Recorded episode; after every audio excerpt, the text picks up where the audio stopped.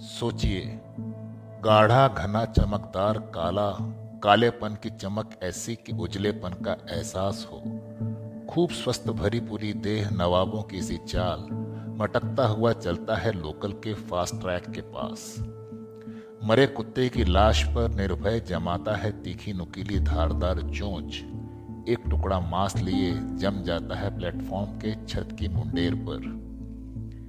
कजरारी आँखों को भी लजाने वाली गोल मटोल रुआबदार आँखें। उचट्टी से निगाह डालता है, मांसल गर्दन डुलाता, निगलता है गंदगी जमाने की।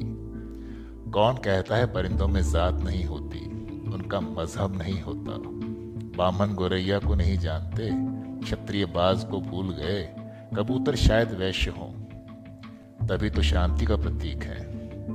भले ही फैलाता हो गंदगी सबसे अधिक। घोर शरारती हो, नन्ही गोरैया, या खूंखार हो भयानक बाज, पर सभी का शुमार सवर्णों में। कौओं की तो पूरी कौम चिर उपेक्षित, परित्यक्त मनहूस। उनमें जो सबसे काला, वो डोम कौआ डोम जो घोर अस्पृश्य है। पक्षियों में भी अछूत डोम कौआ इंसानों की भाषा, इंसानों की तहजीब परिंदों का भी पिंड नहीं छोड़ती। पिंडदान के वक्त थोड़ी इज़्ज़त बख्शी जाती है कौओं को। वाजा जाता है पकवानों से। वैसे ही जैसे डोम का आदर होता है अंतिम संस्कार के दसवें पर। वरना आमतौर पर हमारी ही गंदगी साफ़ करने वाला कौआ हमारी ही घृणा का शिकार होता है।